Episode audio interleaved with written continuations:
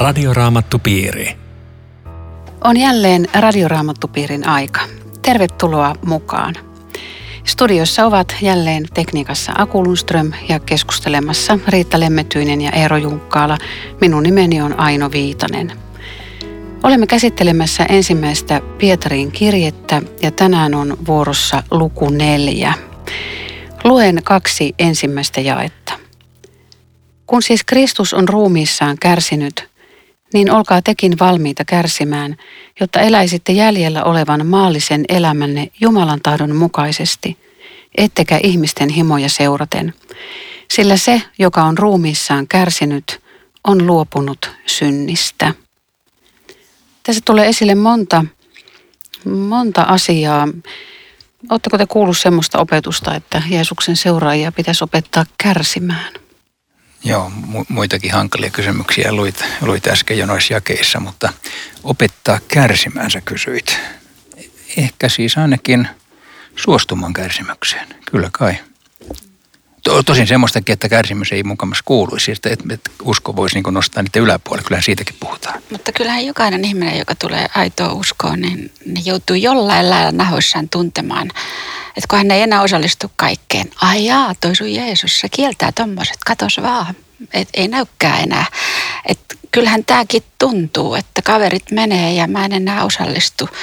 Niin, toi olisi niin kuin semmoista Jeesuksen nimen takia niin. kärsimistä, jota, jota voi, voi tulla, vaikka ei, ei meillä ehkä sellainen suuressa määrin, niin kuin jossain joudutaan ihan kidutuksiin ja muihin. Mutta entäs sitten semmoinen kärsimys, jolla ei ole mitään tekemistä meidän uskon kanssa? Niinpä. Kyllä kai sekin niin kuin kristityn elämän osaan kuuluu ihan vaan samanlainen kärsimys kuin kaikille muille ihmisille. Joo, ja kun tuota sanot, niin eikö se ole aika lohdullista, kun tämä alkoi näin, että kun siis Kristus on ruumiissaan kärsinyt, eli hän tietää, kun ruumiis on tuska, miltä se tuntuu, kun oma ruumis kärsii, että hän, hän ei niin kuin kokenut henkisesti jotakin, vaan tässä sanottiin todella ruumiissaan kärsi. Niin, eli se voisi olla nimenomaan fyysistä kipua, niin. eli normaalia sairautta tai jotain sellaista. Mm, joskus kuulee opetettavan sitä, että, että jos uskon takia kärsii, niin se on Kristuksen kärsimystä ja osallisuutta siihen, mutta, mutta sitten nämä fyysiset ja elämään kuuluvat muut vastoinkäymiset, kivut, sairaudet, niin ne ei olisi Kristuksen kärsimystä. Voiko kaikki, kaiken kärsimyksen lukea niin kuin samaan pakettiin? Eli jos kristitty ottaa kaiken Jumalan kädestä, niin se, se muukin, vaikka se ei ole uskon takia tapahtuvaa, niin voiko se olla Kristuksen kärsimistä? Mitä, mitä me tuohon sanoisimme? Kyllä mä ajattelen niin, että tavallaan on ero siinä. Kristuksen tähden, niin kuin mistä sä Riitta äsken puhuit, uskon tähden suhun kohdistetaan jotain tällaista. Ja sitten taas, että ihminen sairastaa, sehän ei ole suorasti Kristuksen tähden, mutta, mutta taas sen kärsimyksen niin kuin, olemuksen kannalta se on tavallaan sama asia. Siis, että sulla on tosi vaikeeta, on syy mikä tahansa. Jos sä oot kristitty, sä, sulla on myös vaikeeta. Jos sä et ole kristitty, sulla on vaikeeta. Siis, ja voisi olla, että tämä neljännen luvun alku antaisi meille tilaa ajatella kaikkea kärsimystä, koska tässä on nimenomaan tämä ruumiillinen kärsimys. Ja Vai miten sä ajattelet? Niin, kyllähän siinä täytyy jonkinlainen ulottuvuus liittyä, kun tässä sanotaan aika vaikeasti, että se, joka on ruumiissaan kärsinyt, on luopunut synnistä. Eli jotakin ihmisessä tapahtuu, että voisiko se kärsimys olla... Mutta jalostaako kärsimys ihmistä? No ei se varmaan jalosta, mutta, mutta siis hyvät päivät ajaa ihmistä aika hank, siis ajatellaan kuningas Daavidia pyyhki hyvin ja mitä kaikkea siitä, mihin, mihin se vei.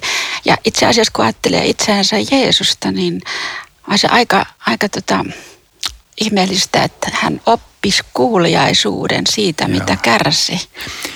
Mä luin jostain tämmöisen englanninkielisen lauseen, että pain is God's visiting God.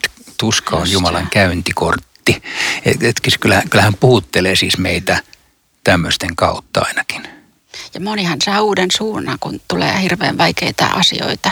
Ja kristikunnan tämmöiset helmet on syntynyt kärsimysten keskellä. Kaikki laulaa hädässään Jumala ompi linnamme. Milloin se syntyi, kun Luther oli äärimmäisessä ahdingossa? Niin voiko Kristus tulla meille ainoaksi elämässä ennen kuin hän oikeasti on se ainut, joka on jäljellä? Että kun kaikki muut on otettu pois, voiko toivoa syntyä muusta kuin epätoivosta? Niin, eihän kai kärsimys välttämätöntä ole ikään kuin uskon syntymiseksi. Jokuhan voi jollakin, usko voi tulla siitä, että aurinko paistaa ja on kaikki niin hyvin, että täytyy Jumalan olla olemassa. Mutta eikö se ole aika harvinaista? Voi olla, mutta, mutta siis totta kai, tai siis luultavasti useimmiten ahdistukset tai vaikeudet vievät ajaa ihmistä Jumalan luokse. Mutta me ei ole vielä ratkaistu tätä kysymystä, että luopunut synnistä. Että hyvänä aika, oletteko te luopunut synnistä jo? Niin mä, mä kuvittelen, että tässä ajetaan jotain semmoista takaa, että kun Jeesus sanoo viini tarhurivertauksessa, että, että, että semmoiset trönsyt, jotka ei kanna hedelmää, leikataan pois. Että tämmöisessä elämän ahdingossa jotain tämmöistä tapahtuu, että rönsyt lähtee ja se mikä on oleellista, niin se jää tästä. Joo, toi kuulostaa musta myös hyvältä ajatukselta, että, että kyllä kärsimys voi vaikuttaa, ei, ei automaattisesti vaikuta, mutta voi vaikuttaa siihen, että, että olennaiset tulee olennaisiksi että, ja että, että jotenkin alkaa näkyä, että mikä elämässä on tärkeää, joka voisi merkitä sitä, että jotkut synnit huomaa niin kuin, turhiksi älyttömiksi tai pääsee niistä irti, vaikka synnittömiksi me emme tietenkään koskaan tule, eikä tämä sitä, tämäkään teksti yritä väittää, vaikka se ikään kuin antaisi vähän semmoisen vihjeen. Oikeastaan sä sanot just sen, miten Pietari tätä jatkaa, että, että, että jotain to, todella on jäänyt taakse.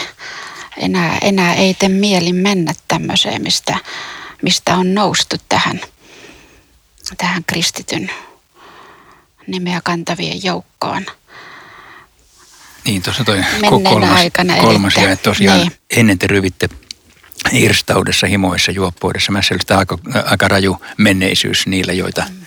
joita Paavali tässä, Pietari tässä kuvaa. Siis eihän kaikki kristityt ole ollut juoppoja ja, ja tämmöisiä, mutta se ehkä antaa sen kontrastin, että teidän entinen elämä on ollut ihan toisenlaista. Kristus on tullut teidän elämään, tulee kärsimystäkin, te olette muuttuneet. Kyllä, kyllä jotain muutosta tapahtuu. Ja mikä se Paavalin pistin oli sitten, että ja Jeesuksen armo hänelle riittää. Että ei tarvittu sitä, että se pistin otetaan pois. Että jollain tavalla se suitsi kuitenkin. Ja Paavali itse selitti, etten ylpeilisi niin ihmeellisten ilmestysten takia. Se on, se on hyvä tulkinta tälle, tälle jakeelle kyllä. Mutta tästä syntyy sitten kummeksuntaa tuota, toisella puolella, että nyt he kummaksuvat sitä, että ei enää riennä heidän kanssaan. Eli kaikki toi kolmannen luvun lista, niin onko sellaisia sosiaalisia juttuja, että mitään ei voi tehdä yksin, mikä tuossa listassa lukee. Ja nyt, nyt väkeä puuttuu. Hei, mikä teillä on tapahtunut? Joo, tästä voi olla monella kristityllä kokemuksia, ainakin jos elämän suunta on reippaasti muuttunut. Että hei, miksi sä et tule enää mukaan? Siis minkä takia, oot sä jotenkin parempi kuin sä et enää lähde meidän meininkeihin mukaan? Kirkkoisa Augustinus, tota, sillä oli monta naissuhdetta, se tilittää elämäänsä ja kerran yksi nainen näistä suhteista huusi sen takaa, Augustinus, Augustinus, se oli tullut uskoa tällä välillä. Oikein semmoinen hempeä ihana ääni ja hän ei reagoinut ja taas kuului ääni, Augustinus, etkö tunne, minä olen se ja se. Kyllä sinä minut tunnet. Sitten kirkkoisa kääntyi ympäri. Sitten totesi, että niin, mutta minä en ole enää se, jonka sinä tunsit. Katos vaan. se oli aika, aika musta napakka uskon tunnustus. Jäi tämä kummeksunta. Joskushan kristitty sitten mietti, että mihin voi mennä ja mihin ei voi mennä, kun usko on muuttanut elämän. Kyllä siinäkin voi tulla sellaista uudenlaista rajankäyntiä. Että.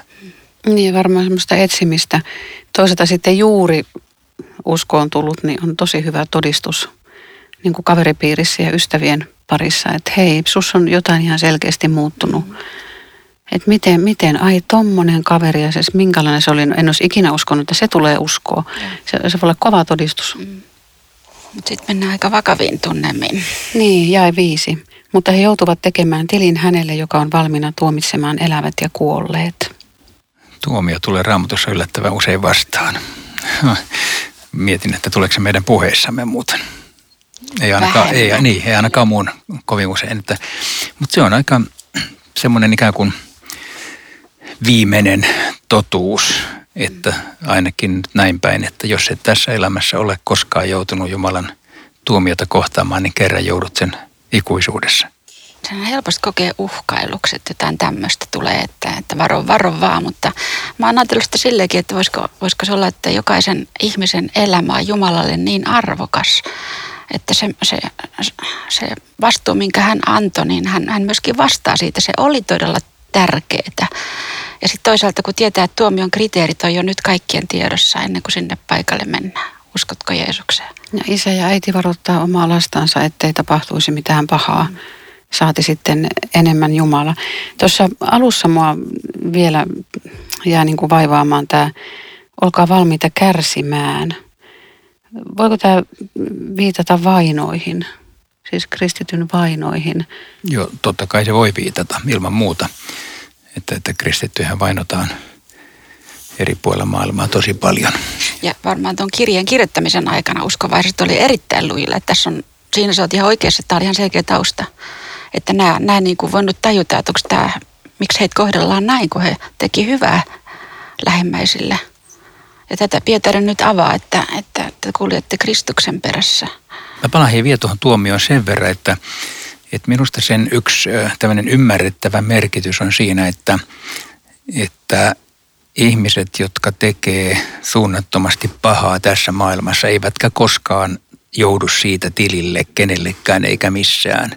Nyt mm, Raamattu ilmoittaa, että kerran kuitenkin joutuvat. Eli siis paha saa palkkansa, eikä Jumala ikään kuin voi sietää loputtomasti vääryyttä ja pahuutta. Ja tietenkin ihanne on, että se kohdattaisiin tässä elämässä, jolloin olisi olemassa anteeksiantamus ja suunnan muutos.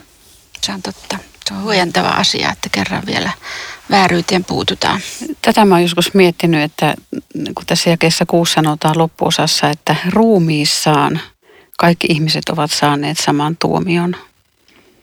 Eli me kuollaan. Eli siis sen syntiinlankemuksen väistämätön seuraus on se, että jokainen ihminen kuolee ruumiillisesti ja hyvä, että sä ohitit tuon kuudennen jälkeen alun, kun sitä, sitä me ei ymmärretä.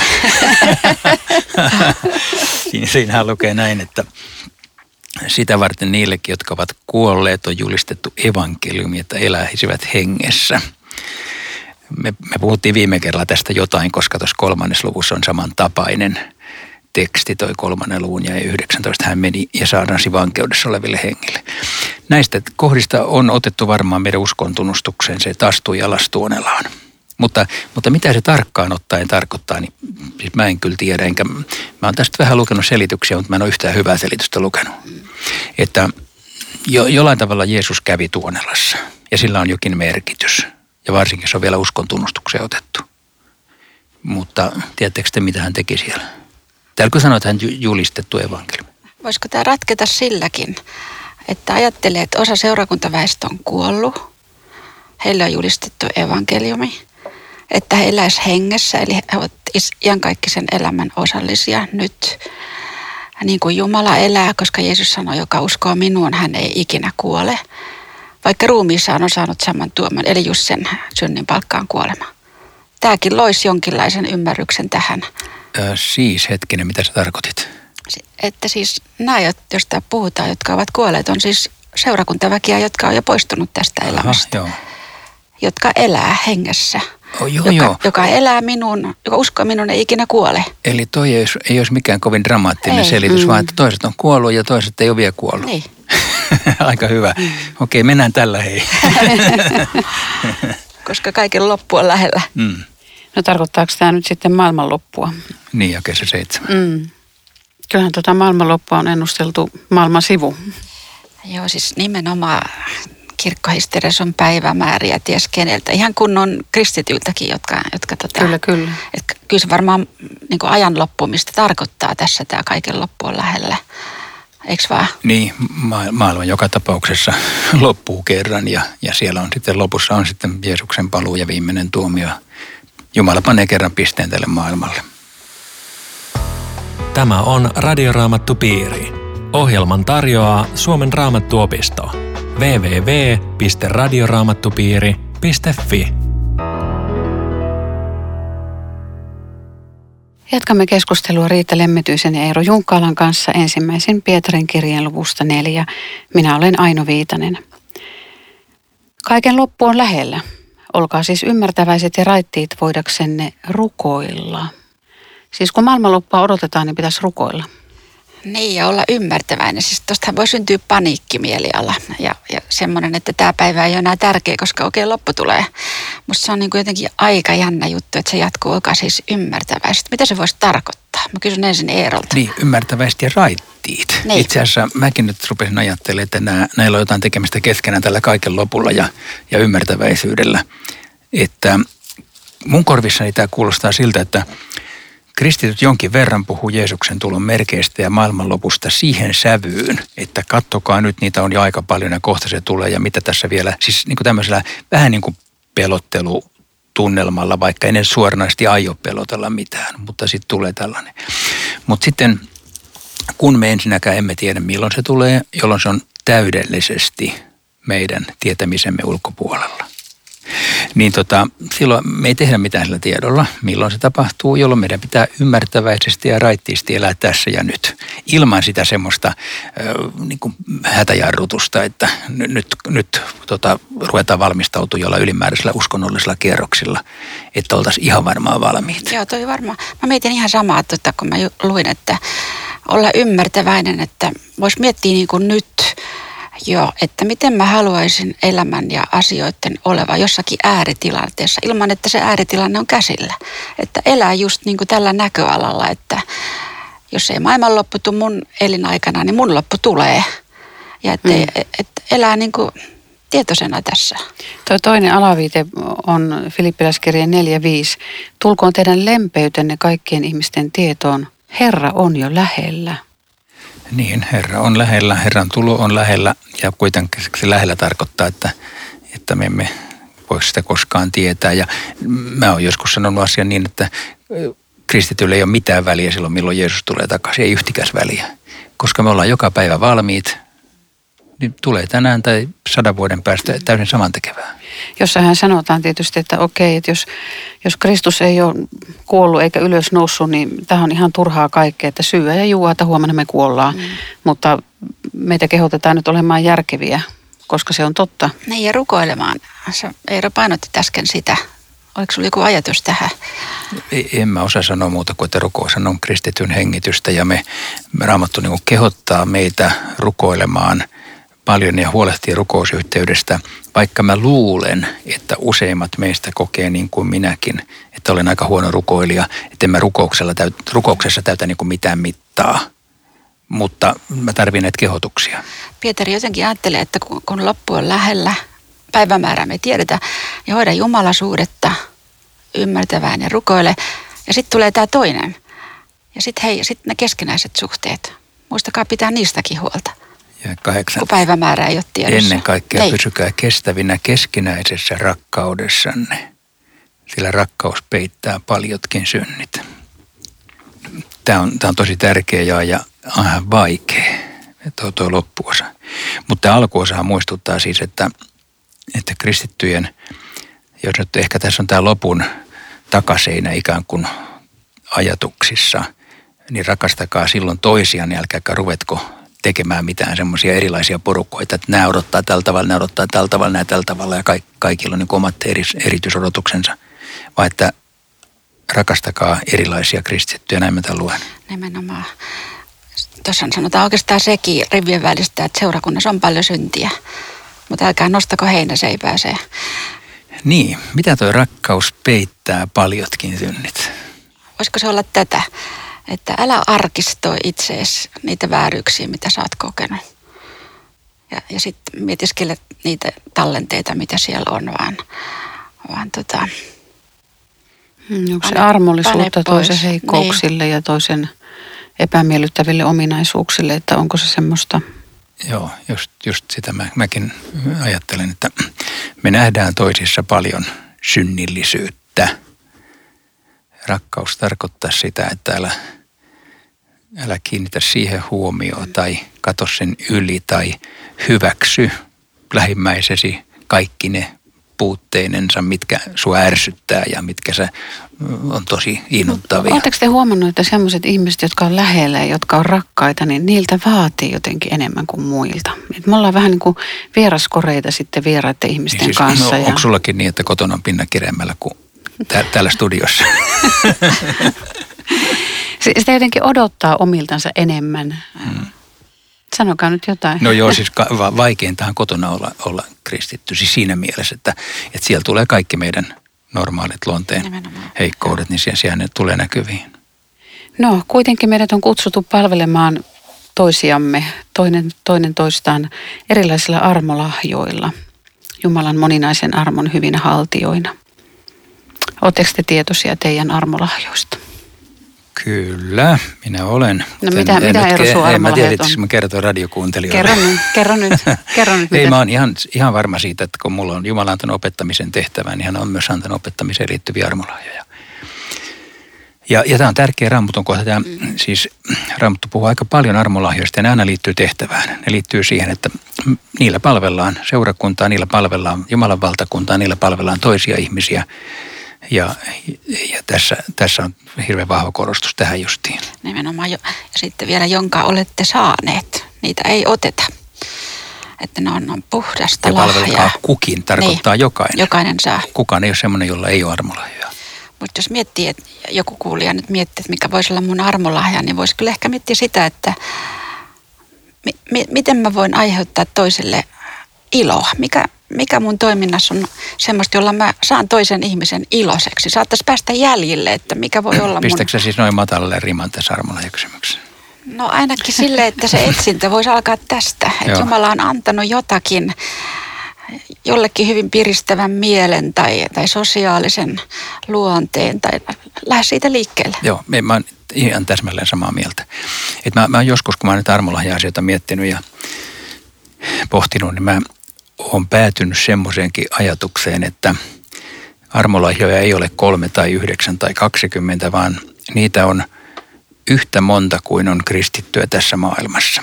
Eli että Jumala tekee mittatilaustyönä jokaiselle omanlaisen armolahjan. Ja se liittyy vähän tuohon, mitä sä sanoit, että, että mitä Jumala on jo meille antanut meidän, meidän varustuksessamme, taipumuksessamme ja näin, niin, niin siitä voisi ruveta kysellä. Tai, tai niillä ominaisuuksilla palvella Jumalan seurakuntaa. Kaikki armolahjathan ei ole tämmöisiä, ne on erilaisia, hirveän erilaisia.